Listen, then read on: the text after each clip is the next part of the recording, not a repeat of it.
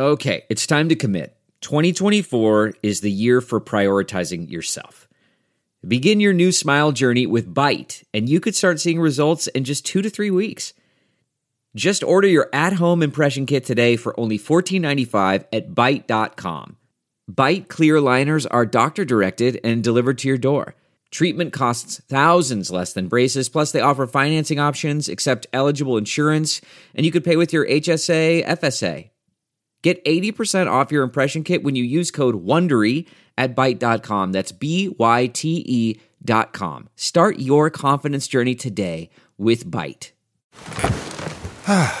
The comfort of your favorite seat is now your comfy car selling command center, thanks to Carvana. It doesn't get any better than this. Your favorite seat's the best spot in the house. Make it even better by entering your license plate or VIN and getting a real offer in minutes.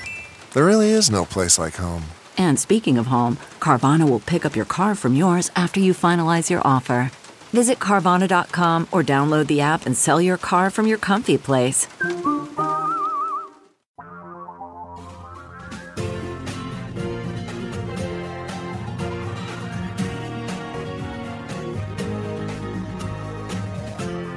This is the Thom Hartmann Program. Friends, patriots, lovers of democracy, truth, and justice, believers in peace, freedom, and the American way. Wow, a lot going on in the world today. I, see, I, I say that way too much, but it seems it's it's just like this never-ending reality show that that, uh, that Donald Trump keeps bringing us, and and and and now it's getting really strange. I mean, in the area of religion. And the, the Republicans have always had this bizarre relationship with religion where uh, they, they have used, and, and, and actually, you know, before the 1960s, it was the Democrats who were doing the same thing. You know, whichever party has the uh, holds the mantle of being the, the, the, racist party, although both of them were fairly racist um, up until the last 40, 50 years here.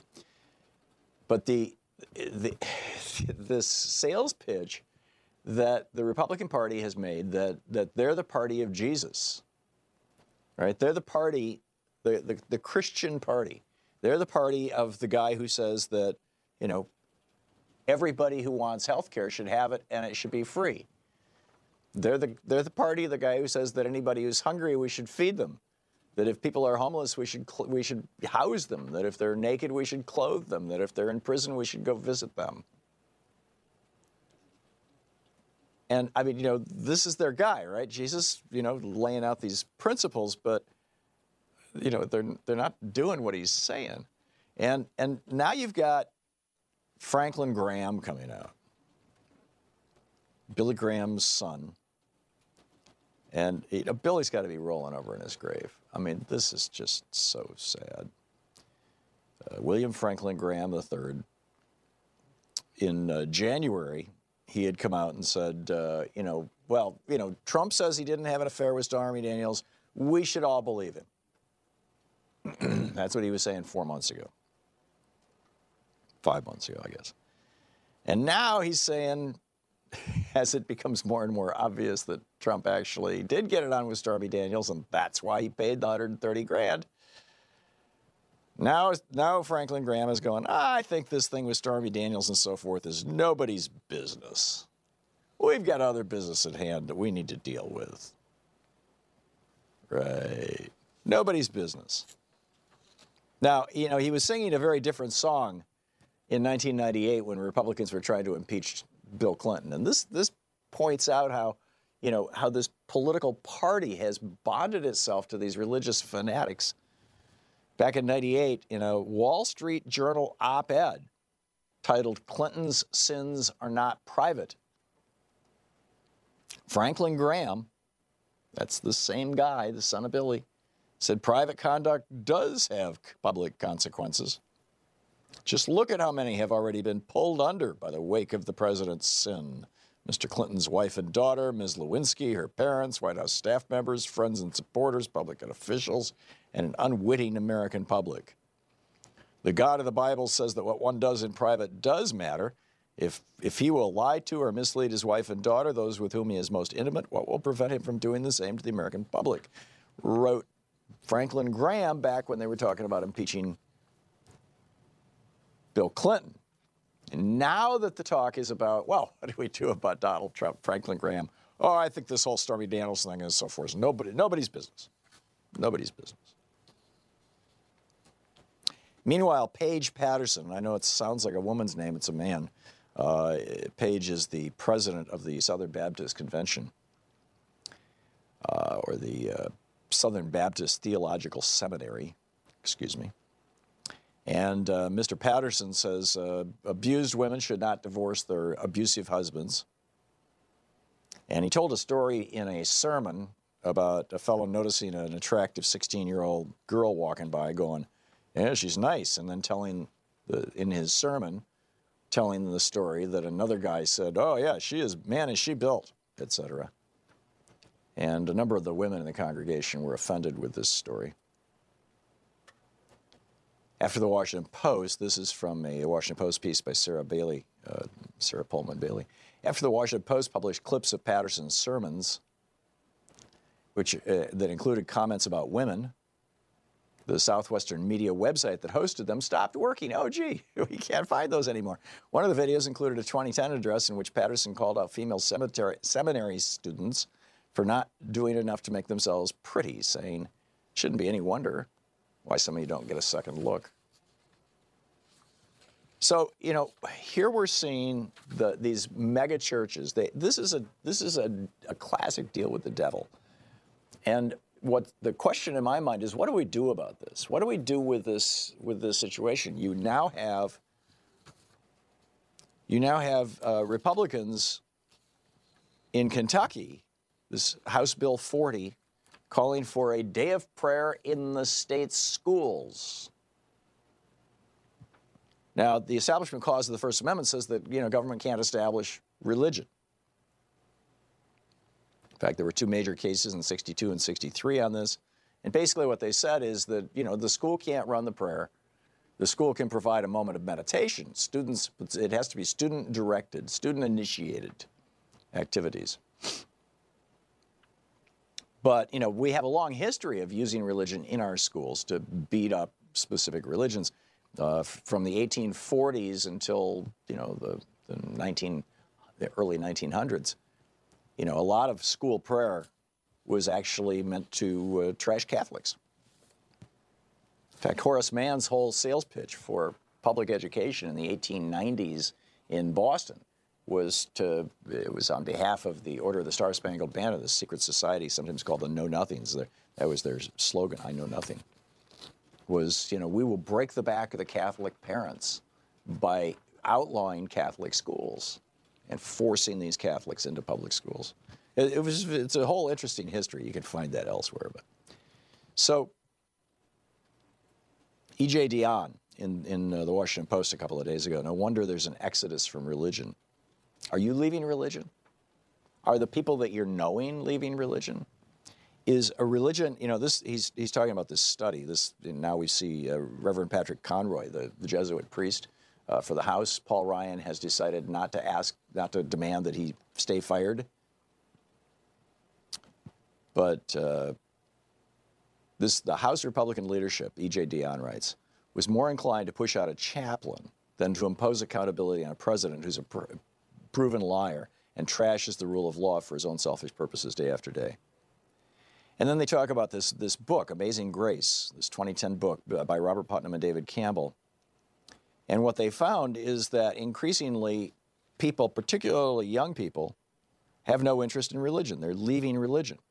This trend, he writes, uh, E.J. Dionne writes, is especially pronounced among adults under 30. Roughly 40% of people under 30 claim no connection to religion.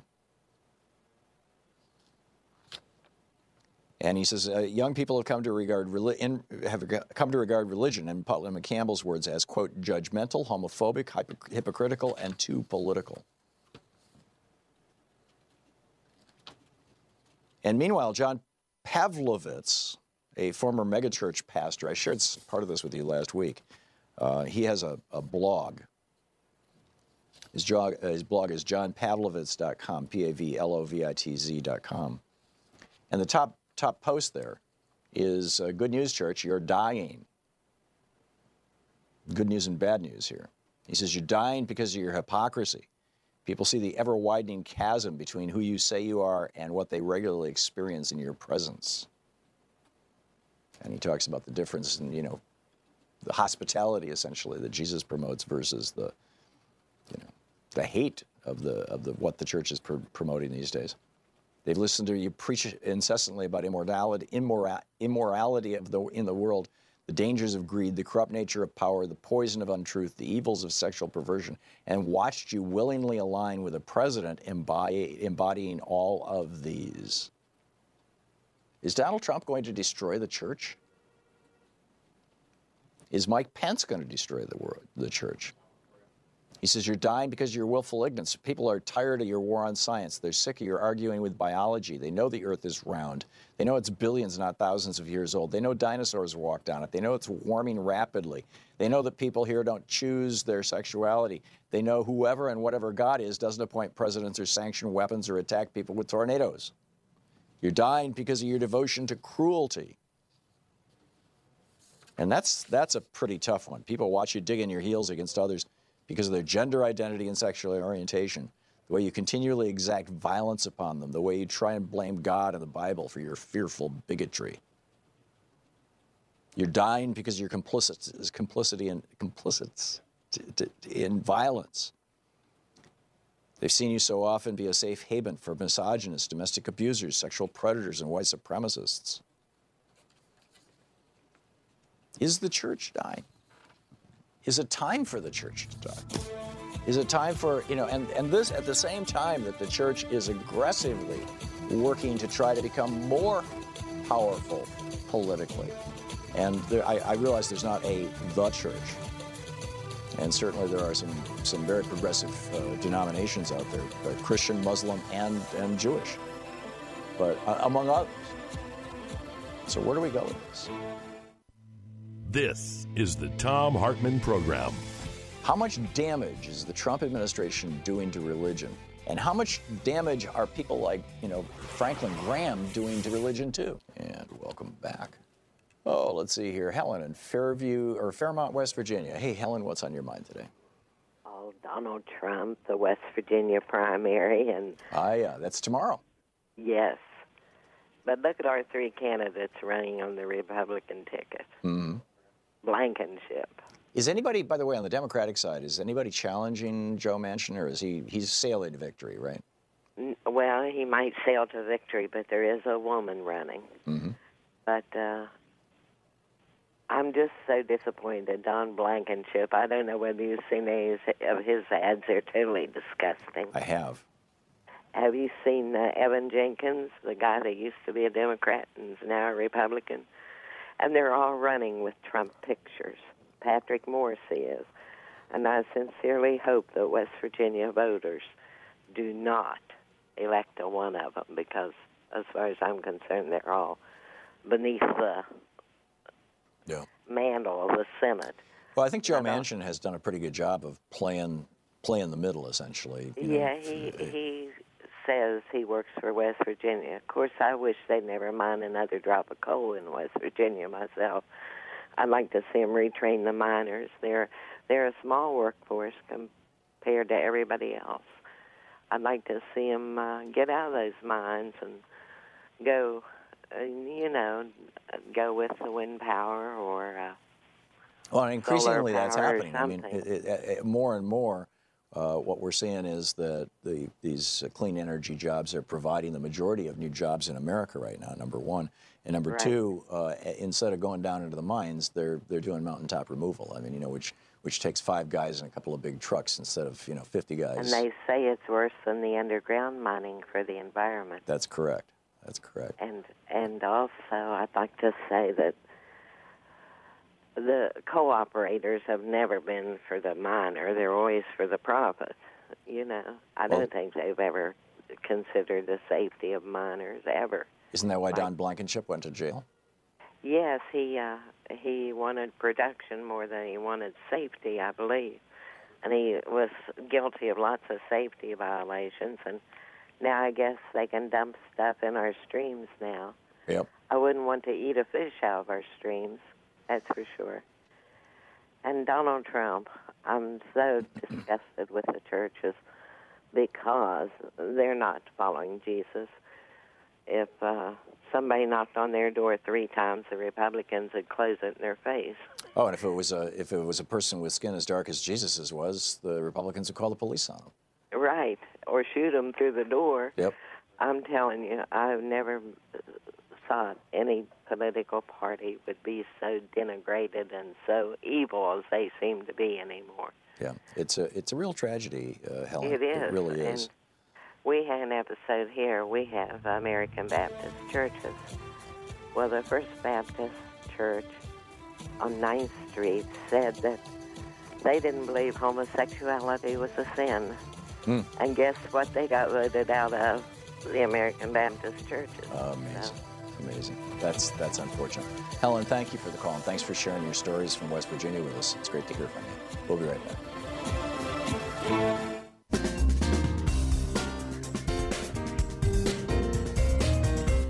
Welcome back. So we've got people in the church calling out the church.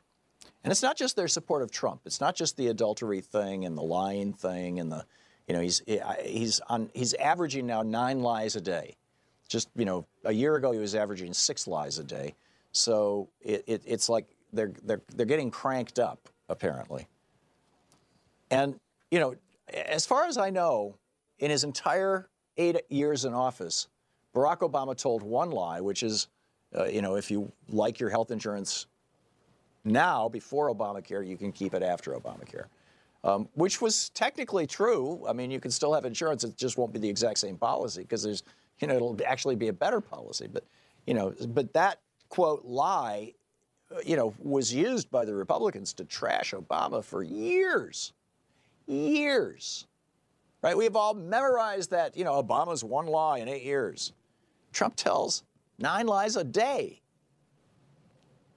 It's incredible. And the church is not calling him out on his lies. They're not calling him out on his adultery. They're not calling him out on basically any of this because they see Donald Trump as a path to more power and more money. And when they're after power and money, you have to ask the question is it even a church anymore? You know, are you loving mammon more than more than God? I mean, it's just it's not even a church in my opinion. Meanwhile, there's a really interesting story, and this is not getting much attention, and I think this is a huge big deal. And that uh, this is the this reporting that uh, David Fahrenthold and uh, Jonathan O'Connell and Jack Gillum are doing in the New York Times.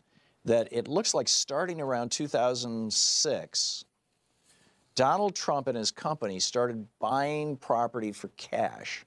And I mean, we're talking $400 million worth of properties that they bought with cash. Now, number one, nobody knows where they got this kind of cash. This is a company that had been bankrupt, right? So, where did the cash come from? Number one. And number two, what does this what does this tell us about Donald Trump's business? See, buying, buying properties for cash is generally considered stupid in the real estate world because, say, you got $100 million. You can buy one $100 million building and make, say, you know, a million dollars a year on it. Or you can use that $100 million as a 10% deposit and you can buy 10 $100 million buildings and, you know, make a million bucks on each one of them every month in terms of rent and income and whatnot. And, you know, I mean, you can massively leverage your money, which is what Trump had always been doing prior to 2006. So now there's folks kind of scratching their heads going, huh, is he running a money laundering operation? And if so, for whom? Which takes us to 2014 when uh, golf writer James Dodson is playing golf with Eric Trump. And he says, so I got in the cart with Eric, and as we were setting off, I said, Eric, who's funding you? I know no banks because of the recession. No banks have touched a golf course. Who's funding you? And this is what he said. He said, Well, we really don't rely on American banks. We have all the funding we need out of Russia. He said, Oh, yeah, we got some of these guys that really, really love golf and they really invest in our programs. We just go there all the time. Really?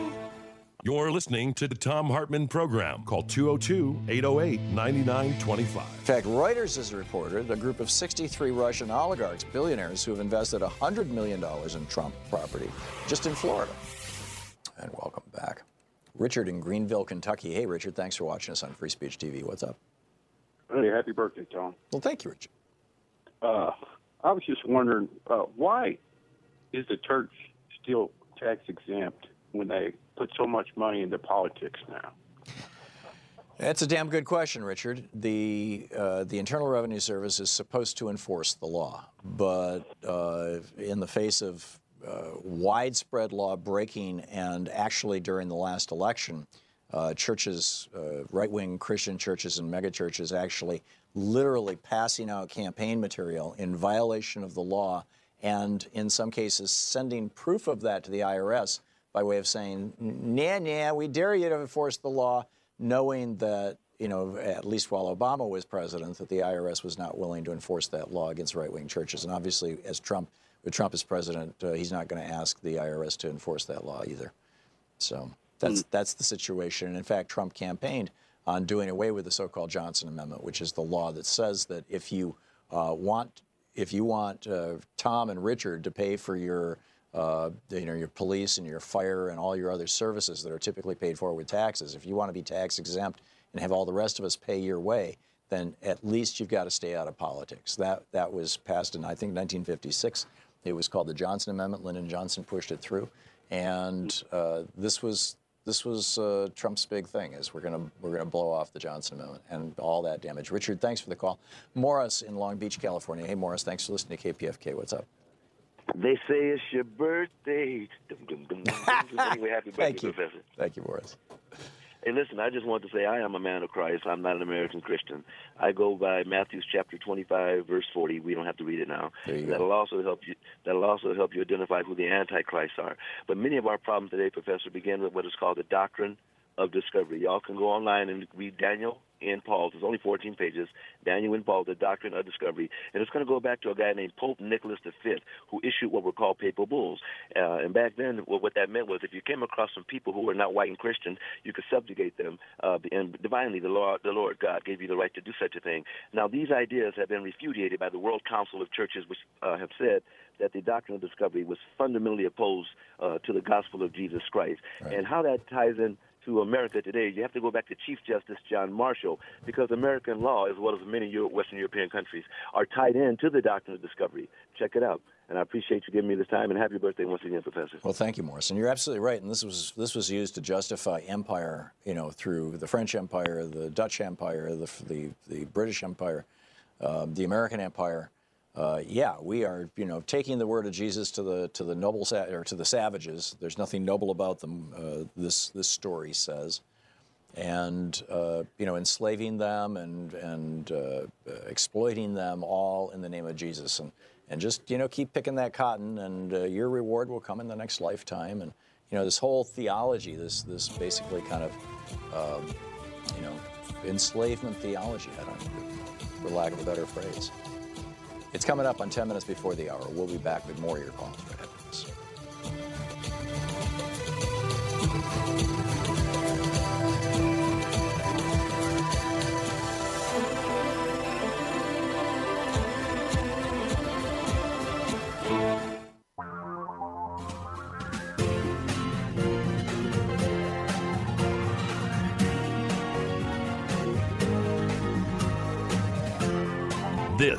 is the Thom Hartmann Program. Welcome back. Thom Hartmann here with you. Well, this uh, I, I mentioned as we were hitting the break at the at the end of the last hour, an Airbnb stay. Uh, the story the story started out weird, and it's getting uh, weird is the wrong word. The the story sta- started out bizarre, and it's getting even more bizarre. Uh, this, first of all, uh, directed by Kells is the uh, Facebook.com slash directed by Kells is the uh, person who posted this and uh, directed by Kells writes uh, During our time in California, we've been staying at an Airbnb. Uh, the 30th, that would be the last day of the month, right? The, the 30th was our second morning, and at about 11 a.m., we checked out. The four of us packed our bags, locked up the house, and left. As you can see, three of the four of us are black. About 10 seconds later, we were surrounded by seven cop cars. The officers came out of their cars demanding we put our hands in the air. They informed us that there was also a helicopter tracking us. They had locked down the neighborhood and said, had us standing in the street. Why? A neighbor across the street saw three black people packing luggage into their car and assumed we were stealing from the house, so she called the police. At first, we joked about the misunderstanding and took photos and videos along the way, but about 20 minutes into this misunderstanding, it escalated almost instantly when their sergeant arrived. He explained that they didn't know what Airbnb was. He insisted we were lying about it and said we had to prove it. We showed them the booking confirmations and we phoned the landlord because they didn't know what she looked like on the other end. So they wanted her to come down to see us. They detained us because they were investigating a felony charge. They detained us for 45 minutes while we figured it out. while they figured it out. We've been dealing with different emotions, and you want to laugh about this, but it's not funny. The trauma is real. I've been angry, frustrated, and sad. I was later detained at the airport. This is insanity. The cops admitted that the woman's reason for calling the police was because we didn't wave to her as she watched us putting our luggage into our car from her lawn. so that's part one. Part two, as uh, what's his name would say on MSNBC, is that one of the uh, one of the three black people was the 33-year-old daughter of Bob Marley, Jamaican actress, actress and filmmaker Donisha Prendergast. The granddaughter, she's the granddaughter of reggae le- legend Bob Marley. Maybe that'll help it get a little more, uh, uh, you know, visibility. In the live video, she says, There's four police officers here. We watched your neighbor call the police. The police demanded, demanded that the neighbor, that the owner appear in person to verify the identity of Prendergast, who apparently was the one who booked the accommodation. Right. Amazing.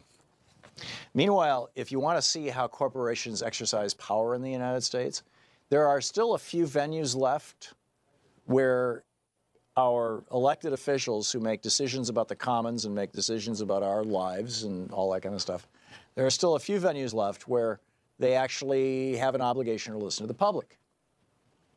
Now, your member of Congress doesn't have that obligation, they just, you know, they can do like Mick Mulvaney bragged about, you know, hey, you know, if a, if a, a lobbyist comes, if they give us money, then I'll listen to them. If they don't, then I won't. They could do like, you know, Paul Ryan has done and not do a single town hall for years. Which might have something to do with why he's going to leave, because he knows otherwise he would be doing an Eric Cantor. Right?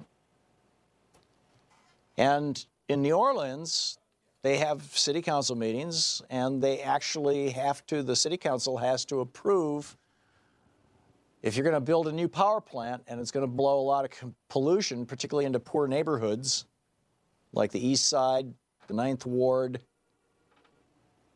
of, of uh, New Orleans, if you're going to build a power plant there and dump more of your poison on the poor people, then you know there's got to be a city council meeting to decide whether to do this or not. Now, Entergy wants to build a power plant there. And, you know, as, as we all know, these power plants, they never go into affluent white neighborhoods. They always go into, into neighborhoods of, of people of color and, and or uh, low-income neighborhoods. So about 50 people showed up to support this $210 million power plant. And Entergy will make some serious money off this thing, particularly if we let them you know, dump their poison into our air and we don't charge them for it. So uh, a bunch of people showed up and spoke in behalf, on behalf of the power plant. Yeah, we'd like a power plant here. It would be great. Turns out somebody was paying these people to speak. City Council in March approved this power plant by a vote of six to one after listening to public comments. And now what we know is that well, this is from uh, E.A. Crunden over at thinkprogress.org. The headline says it all. Actors were paid to attend New Orleans City Council meetings supporting power plant. they go on to say several attendees told the lens they were paid $60 to wear orange shirts and express support for the endeavor. Actors with speaking roles who read pre written statements were reportedly paid $200. One told the publication he recognized as many as 15 other people in the audience as local performers. Keith Keogh says, uh, they paid us to sit through the meeting and clap every time someone said something against wind and solar power. He said, I'm not political, but I needed the money. And then the, the, the guy apparently ordering, organizing this thing, he says the council already supports it. This is mostly just to show that the citizens don't have a problem with it. Free pizza and a round of drinks after it's over, at which point you will be uh, pay will, at which point pay will be dispersed in cash. I'm prepared to offer you a non-speaking role for sixty dollars plus bonus potential. They met later on at the Dave and Buster's to be paid. So this is how craven. I mean, we're talking about the the absolute lack of any kind of moral center or moral compass to people like Franklin Graham. And now we've got the same thing going on in corporate America, right? Uh, you know, yeah, sure, we'd love to pollute your neighborhood, and we know that you probably wouldn't like that, so we're just going to hire a bunch of actors to say, yeah, we would love, please come and pollute our neighborhood. Meanwhile, Facebook has decided that they're, ti- they're tired of being kicked around by right wing trolls, and so they're going to uh, bend over and kiss their butts. Seriously. Facebook has put together a uh, conservative bias advising partnership, and they're going to look at how at at ant, at liberal bias on Facebook. And so you would think it would be like you're going to have a conservative and a liberal, right? Or uh, you know somebody from like the Columbia School of Journalism who doesn't characterize themselves as anything but, you know, understands journalism. no, that's not how it's going to work. It's going to be the Heritage Foundation. And it's going to be Jon Kyl who works as a lobbyist. Now, he used to be the Republican senator from Arizona. He now works at, uh, at uh, Covington and Burlington, which is a big lobbying firm in Washington, D.C. And uh, the Heritage Foundation and Jon Kyl are going to figure this out. This is insane. In 2001, uh, 2011, Jon Kyl falsely claimed that 90% of Planned Parenthood services were for abortion. This is a guy, you know, he's a climate denier. This is a guy who does not have a close relationship with the truth. And so now the Heritage Foundation and Jon Kyl are going to be helping conservatives to censor Facebook. Aren't you uh, reassured? a lot on the table here, a lot in the news. We'll continue this conversation in just a minute. It's coming up on 15 minutes past the hour. This is the Thom Hartmann Program. Oh, and, and Senator Crapo is uh, uh, breaking campaign finance laws, according to uh, Allied progress. We'll get to that too. Hey, I've got to tell you about the world's best chair. Most of us spend over 2,000 hours a year sitting in our office chairs, and if you have back problems or trouble concentrating throughout the day, there's a simple reason. You're sitting in the wrong chair. Take your chair, your style, and your productivity to the next level with an X chair. The X chair's unique anthropomorphic design and dynamic variable lumbar support cradle your body in a way you need to feel to believe. And a more comfortable posture means better concentration and much higher productivity. In fact, if you're a business owner, there's no better way to reward your top performers than giving them an X chair. And the X chair's sleek, modern style will upgrade the entire look of your office. Give yourself and your staff the gift that pays dividends five days a week, year round. Feel and see the X Chair difference by going to xchairthom.com right now. That's the letter X, chair, Thom, T H O M com or call 1 844 4X Chair. If you're not truly thrilled by the look and feel after 30 days, refer, return it for a full refund. Order today and save 100 bucks and get free shipping. If you go to xchairthom.com right now and enter the code TOM, T-H-O-M, you get a free footrest. That's xchairthom.com or call 1-844-XChair. We have one here. We love it. xchairthom.com.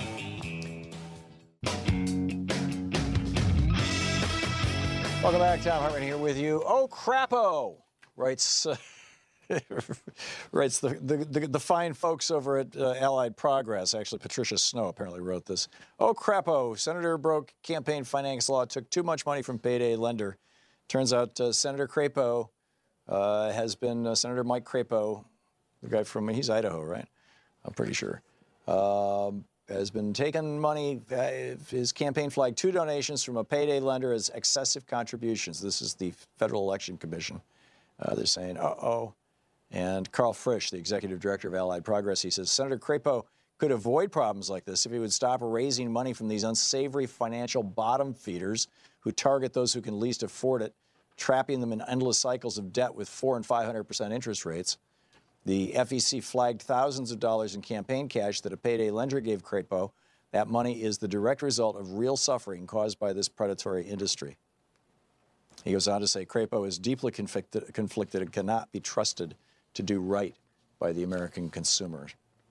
And then they go through all the details of who gave him money and when and all this kind of. It looks like Senator Crapo is not uh, is more interested in doing the bidding of the uh, payday lenders than of its than of his people. George in Chicago. Hey, George. Thanks for listening to CPT. What's up? Hi, Thom. Thanks for taking my call. Sure. Um, a little earlier in the discussion, when you were talking about uh, various aspects of Christianity, it's coincidental with my reading a book by Chris Hedges and Joe Sacco that came out about five or six years ago called Days of Destruction, Days of Revolt. Hmm. And in it, he quotes a theologian, uh, James Cone, in his book, The Cross and the Lynching Tree, on how white Christianity and black Christianity, though they use the same iconography and language, are very different.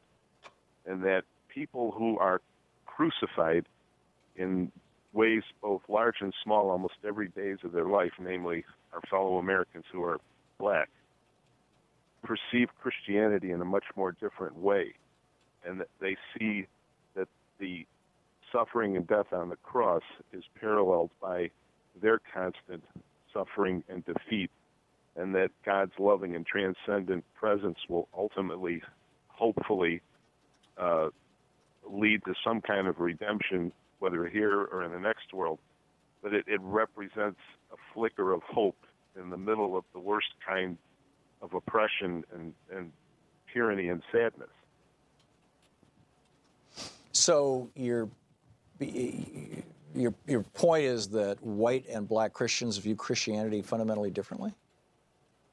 I think so because um, too many white Christian denominations are like um, they they remind me of, of kingdoms where the uh, the founder uh, passes on his yeah. kingdom to his inheritor, his son, like the Grahams and the Falwells. Right. And they're all about accruing worldly power. Well, also, wealth. yeah, I mean, you know, it's, it's, it, for for white churches, you know, white parishioners, hey, I, we've got ours, right? We've got our white privilege, and so now let's talk about, how, you know, the the prosperity gospel, for example. Whereas, although the prosperity gospel is is growing in in black churches as well, um, as as heretical as it may be in the minds of many of us. But uh, but there you've got church as an organizing principle around you know social issues, specifically civil rights, uh, as as it historically has been. You know, historically the church was a, a progressive social instrument. So that's that's interesting. George, thanks well, the for the point, the point that really struck me strongly is, which I never really realized or saw before, is that in the eyes of a black Christian, the cross and a, a lynching tree are very much the same. Wow. Yeah. Interesting point. Uh, George, thank you for that. Joe in Terre Haute, Indiana. Hey, Joe, what's up? Hey, Thom, big fan. Great show today. Thanks. Um, for the sake of time, I'll keep it short, but um, I experienced something the other day, uh, a lot like that story uh, that you told about Bob Marley's granddaughter. Mm-hmm. And uh, I made a Facebook post about it, and uh, I just got crucified for, I mean, you know, saying that that was racism. Um, and I just think that nothing's really going to change as far as that goes um, until white people just kind of lose this denial that we're in that it's actually still happening. Yeah. What was the story you, uh, you, you posted on Facebook, Joe? Well, I was uh, walking into uh, it's the most popular store in the country um, the other day. There were a couple of black gentlemen standing out front um, this like, a Walmart you're talking about? Someone. Yeah, yeah. Mm-hmm. Um, there's looked like they were waiting on somebody, so I went in. I was in there about five minutes.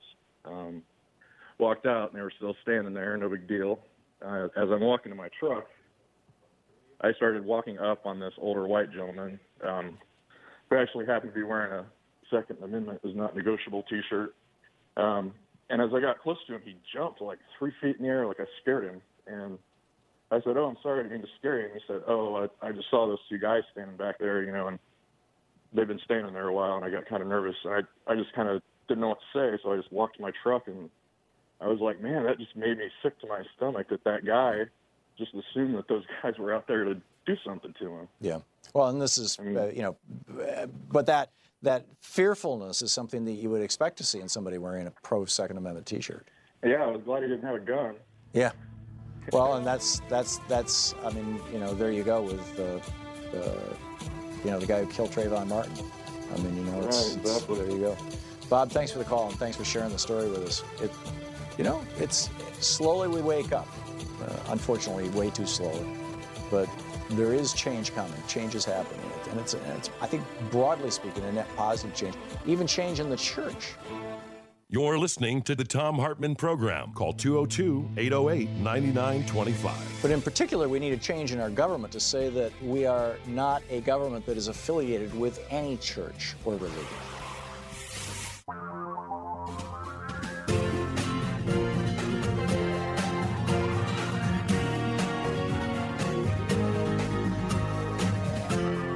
This is the Thom Hartmann Program. Welcome back to the third hour of our program. Thom Hartmann here with you. On the line with me, Ambassador Ira Shapiro. He is the president of Shapiro Global Strategies, international trade lawyer, former staffer to U.S. senators from uh, Robert Byrd to Jay Rockefeller, uh, the author of The Last Great Senate Courage and Statesmanship in Times of Crisis, and most recently, Broken Can the Senate Save Itself and the Country? ShapiroGlobal.com is his website, and you can tweet him at Shapiro Global. Ambassador, welcome to the program. Well, Thom, it's good to be with you. Thank you. Thanks for joining us. Uh, I, you know, I found your article over at uh, Real Clear Politics fascinating. This whole idea that we used to have um, Democratic centrists and Republican centrists who got together and did things that actually worked for the country. Can you elaborate on that? Well, Tom, I wrote about my first book was about the Senate of the 1960s and 70s, going right up through the end of the 70s. The parties were closer together then. They were more not as ideologically divided, uh, far apart.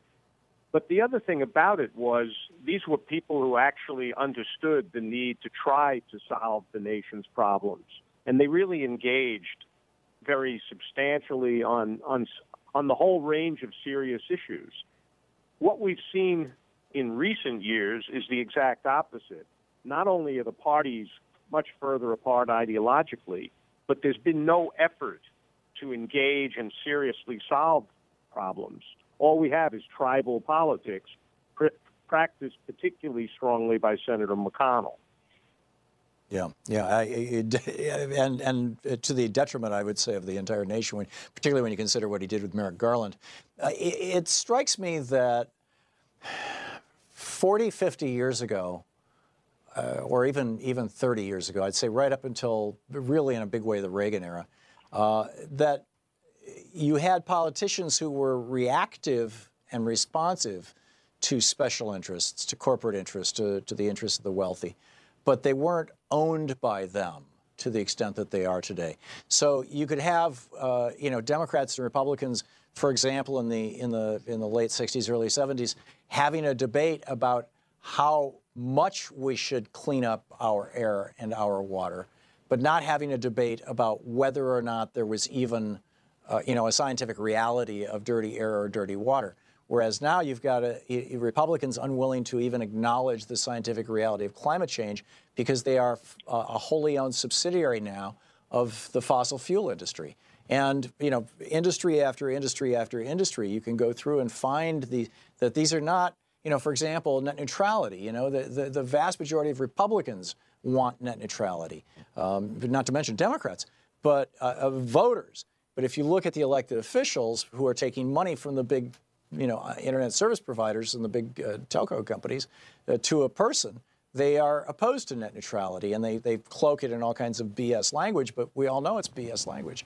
Isn't that the real issue that in 1976, when the Supreme Court in the Buckley decision said that if a corporation or a billionaire wants to own a politician, that that's considered free speech? That, that, that had never been the case prior to 1976 in the history of the United States. And then, and then they cemented that with Citizens United in 2010. I certainly think you're right about how harmful those decisions were. But I also think if you look at it, Thom, what you see even after the, the Buckley decision, you see senators and Republican senators throughout much of the 80s still pretty good public servants, pretty aware of their obligations to balance corporate interest and the public interest. They had pretty good environmental records, for example. Sometime, whether you make it the late 80s, the early 90s, the Republican Party keeps going right. And Newt Gingrich was a crucial participant in this. He was the catalyst for a lot of it. And politics became not only the per- what's called the permanent campaign, but increasingly uh, unwilling unwillingness to compromise and unwillingness to look at the public interest.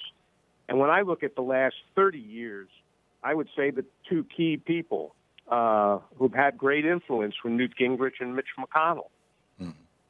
Yeah, and and I mean, you could go back and look at the uh, caucus room conspiracy, the the the night January twentieth, Yes. two thousand nine. That night that, and Robert Draper wrote the book about this when the Tea Party came to town. Um, when when President Obama and his wife were you know newly inaugurated, dancing at the balls in D.C. Uh, you had uh, fourteen or seventeen members of Congress uh, getting together with uh, Newt Gingrich and, and Frank Luntz in the caucus room restaurant. I used to live on the backside of that building, and uh, and basically vowing to each other that uh, they were going to destroy the Obama presidency, no matter even even issues that they had historically completely agreed with him on. They were not going to allow him to have any victories. He was going to have a failed presidency, and Gingrich no, that's bragged about. exactly right.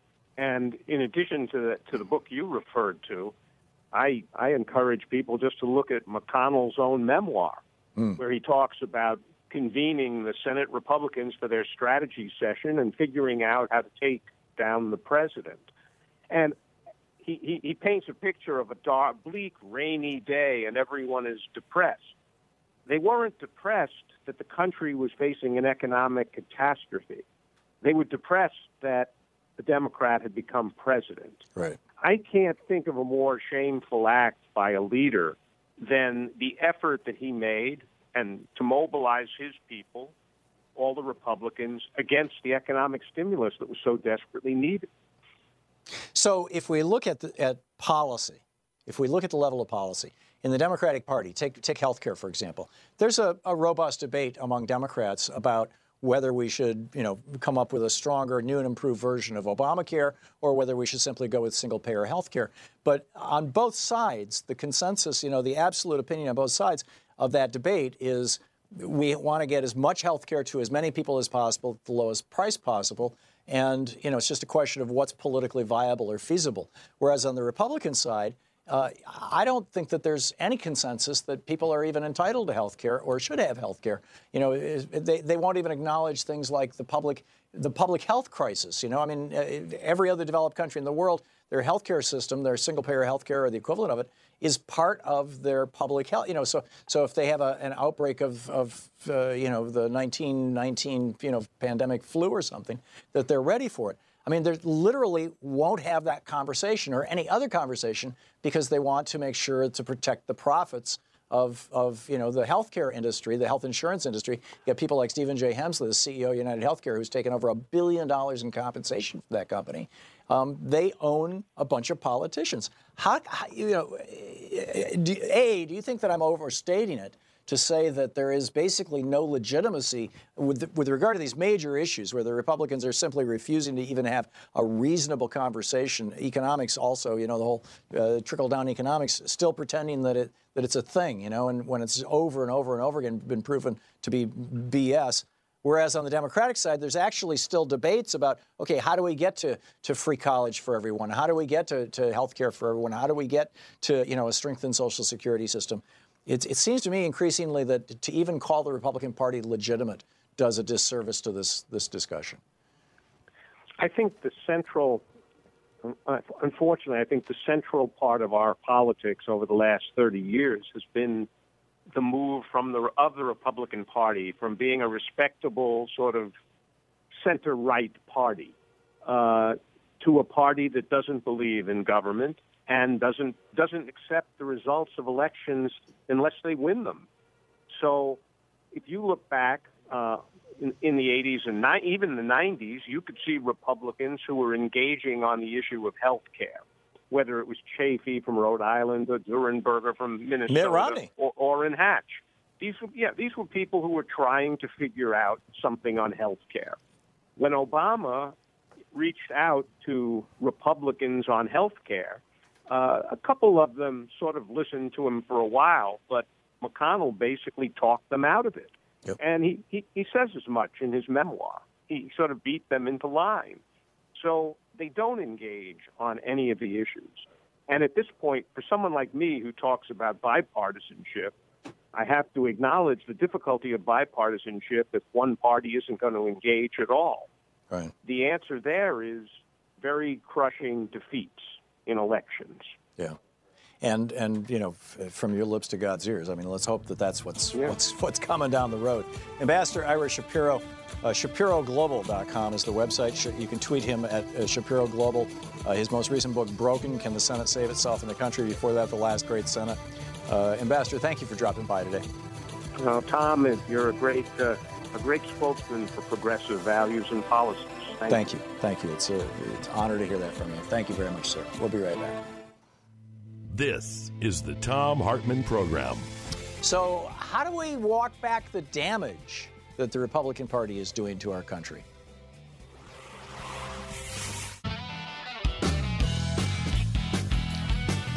Welcome back to the Thom Hartmann Program, helping you win the water cooler wars. Brad in Elk Grove Village, Illinois. Hey, Brad, what's on your mind? Hi, it's great to be on the air. Uh, as I'm on a little much, but um, here's the thing: back in the 1980s, weren't wasn't there a bunch of Russian purchasers of the condos in Trump Tower? And on top of that, uh, when you start talking about allegiance to foreign powers, investors, doesn't that become something along the Manchurian candidate uh, treasonous line? Well, that's the whole point. That- that- That's the question that I'm, I'm wondering is what is it going to take for Americans to turn on Donald Trump? Is it going to take for them to realize that he's been putting people into place like Ryan Zinke and Scott Pruitt and, and Betsy DeVos, whose specific goal is to transfer uh, public assets to private assets, whether it's privatizing our schools, you know, polluting our air and water, or selling off our public lands? Is that going to do it? Is it going to be that he's he's acting on behalf of foreign interests of foreign oligarchs? Is that going to do it? Is it going to be that he's having you know he had sex with uh, women who weren't his wives and his wives? I guess you say it plurally, and uh, didn't report it, or is it going to be something else altogether? What do you think it's going to take? Well?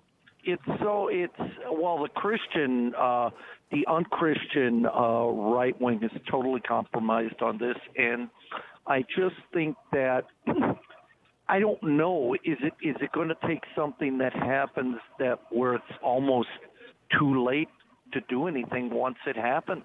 Yeah. That's my great fear. Well, yeah, my, my great fear is another 9 11 kind of incident while you've got somebody like Donald Trump in the White House, um, including one that might be uh, of, say, less than uh, stellar provenance, but uh, or origin. But uh, yeah. or it's or it's just almost or it's just almost uh, a a a takedown of some part of the government. That's that's what I'm really worried about. That he's in a position now where he's just nobody's nobody. Gosh, I yeah, look at, look, look at what they're doing to EPA. quick. Look at what they're doing to Interior. Look at what they're, I mean, you know, look at what they're doing to the Labor Department. I mean, it's cut- you know, agency after agency. Brad, excellent points, all. Thank you for the call. Dave in New Port Richey, Florida. Hey, Dave. Hey, Thom, happy birthday, buddy. Thank you. Um, I, I'll take a crack at the question you posed that's going to bring Trump down. I, I don't think it's going to be the sex scandals because we all knew what he was uh, like beforehand. Right. And it needs to be the Russian thing. It's, he's going to be so guilty. Mueller, uh, Mueller's going to bring him down hard. And it has to be because there's something far more important than getting Trump out of there. It's bringing down this entire complicit Republican Party. You know, it, they are the ones who have strained our institutions. You know, the Constitution um, has uh, remedies for tyrants or, or, or, or knaves in a in the Oval Office. What they didn't imagine, the founders, was a whole party of complicit, party first, literal traitors, because this is nothing, nothing short of treason. And we can't. And this goes to another question you posed a, a, a while back before one of your breaks. You know, how do we walk back all the damage they've done. We have to purge this country of Republicans in office at every level. They are no longer a legitimate party. They don't try and win support or debates or elections by, by merits of a legitimate argument. They try and dupe you. They try and so, Sure. throw sand in your eyes at every turn. And, you know, it, it, it, we can't fix our problems until we identify them. You did that. I turned on the radio today and you were talking about this, this very thing. And you're so right. And I'm glad, you know, you're just clear eyed and speaking cold hard truth. It's Thank critical. you. Thank you, Dave. You're I, I, it's spot on. We've we've got to wake up. you know, Andrea in Crawfordville, Florida. Hey, Andrea, what's on your mind today? Hey, Thom. Happy birthday. Pleasure to be talking to you. I Thank you. to see your show all the time. Thank you. I, I wanted to touch on something that a couple of your earlier callers I heard uh, mention when you talk about the difference between uh, the expression of Christianity between uh, African Americans and Caucasians. That is absolutely a thing. Um, I actually teach history at the college level, and I've been teaching uh, this concept for several years now. And if you go all the way back to the Second Great Awakening during the 19th century, when many African Americans were first gaining exposure to Judeo-Christian, uh, the Judeo-Christian tradition. You're um, talking the 1870s the- to the 1890s. There, the the whole transcendentalist movement, that stuff. Well, I actually call I, when you talk about the 1890s, that's actually getting you late into the 19th century. Uh-huh. I'm talking about the 1830s, 40s, Oh, which, okay. which did include the transcendental movement. Right. Um, it also was the kickstart or the fuel behind the a lot of the reform movements dealing with temperance and women's Yep. rights and all the rest of it of the mid 19th century. Yep. And um, a lot of the exposure to Christianity was at that time under the guise of it will make for better slaves. You know, it'll make them more docile, it'll make them more passive. And so when slaves attended church services with their masters, they frequently got treated to theology rooted in passages of scripture like Ephesians 6 5, slaves obey your masters. Of course, everybody's favorite uh, commandment, thou shalt not steal. Um, and, and, and also, you know, not to be too concerned with their life here on earth because their true reward is in the afterlife. But as I, I was explaining to your screener, African Americans throughout the South frequently, as an act of protest, would take to the woods surrounding the plantations that they lived on and, and, and conduct secret church meetings. And it was out of these secret church meetings that, if you look at the founding dates of a lot of your African American churches, particularly in the South, um, they were established out in the open af- uh, after the Civil War during Reconstruction. But a lot of those churches actually had their start before the Civil War in the woods where the slaves had to worship in secret. Because for them to have gotten caught without the presence of a white person engaging in any form of, you know, meeting or camaraderie and the like, uh, could have been, you know, punishable. And when they did their church services in secret, the theology that they exercised was much more Old Testament based, and they were particularly attracted, and you might you might uh, understand why they were particularly attracted to Exodus stories Yes. because they saw themselves as the ancient uh, Israelites who uh, were similarly enslaved by an oppressive uh, master, an oppressive power in Egypt. And so that's where they derived a lot of their mental and psychological strength to withstand the rigors of enslavement. Yeah. That's that's uh, and I mean, that's, that's really continued on into this very day. So, Yeah. I mean, even in, in 2018, you go into white church, quote unquote, in the white church, messages you're going to hear from the pulpit, it's the same Bible, but it's not only going to be different in, in modes, but it's going to be different in emphasis. I get it, and I and and and out of its out of its origin stories essentially. Yeah, brilliant, Andrea. Thank you so much for that lesson, and thank you thank you for educating me. I appreciate it. You're listening to Thom Hartmann. Visit thomhartmann.com for audio and video archives. 15 minutes before the hour, back with more of your calls right after this.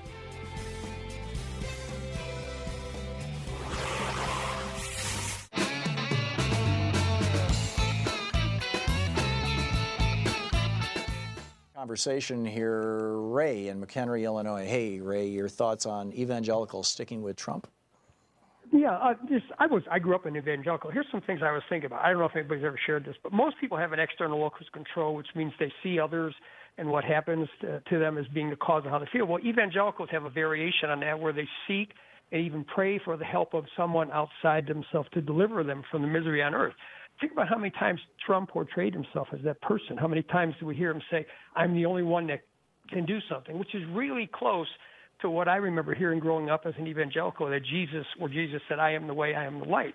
And the other thing is the word believe is also such a big part of their lives. They've been taught, you know, you're brainwashed almost to believe in spite of all kinds of evidence in your life to the contrary that might suggest it, it doesn't make sense or doesn't do any good or might even hurt. And to have faith and believe even more when you start to have doubts and never ever lose your faith in Jesus or God. Trump, think about how many times Trump used the words "believe me, believe me." It's fascinating. And to me, that's it's just fascinating. tapping into that. Believe in me, believe in him. It's like conditioning of Pavlov's dogs. It's just he's tapping It's- into something very deep. It's conditioning in the context of a salvationistic culture. I mean, you know, the, Right. the, the, the, the, the whole key to ev- evangelical and salvationistic religions is that they believe that some force external of us will save us. You know, Jesus will save you. And so if you if you are uh, conditioned to believe in salvationism, then believing that Je- that, that uh, Trump is going to be your savior makes perfect sense. That's amazing. Ray, thanks for that. Jesse in Downers Grove, Illinois. Jesse, what's on your mind? I remember uh, 2014 and 2015. I had sort of a uh, you had me at hello moment, and you were talking about race and sort of the uh, minor um, indignities that people face every day, and I totally identify with that. And um, just in response to um, what the caller said earlier about men jumping in the parking lot, and I just thought that it's so ironic that you know people with the Harris, uh, whose fore forebears they they um, they did so much to harm other Jesse, people. Jesse, I'm, I'm sorry, we're out of time. Thanks so much for being with us today. And don't forget, democracy is not a spectator sport. You know, it just doesn't work without you. Get out there, get active, tag, you're it. We'll see you tomorrow.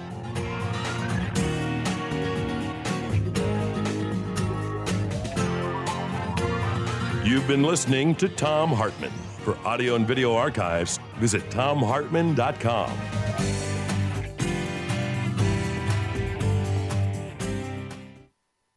Look around. You can find cars like these on AutoTrader, like that car right in your tail. Or if you're tailgating right now, all those cars doubling as kitchens and living rooms are on Auto Trader too. Are you working out and listening to this ad at the same time? Well, multitasking pro, cars like the ones in the gym parking lot are for sale on Auto Trader. New cars, used cars, electric cars, maybe even flying cars. Okay, no flying cars, but as soon as they get invented, they'll be on Auto Trader. Just you wait. AutoTrader.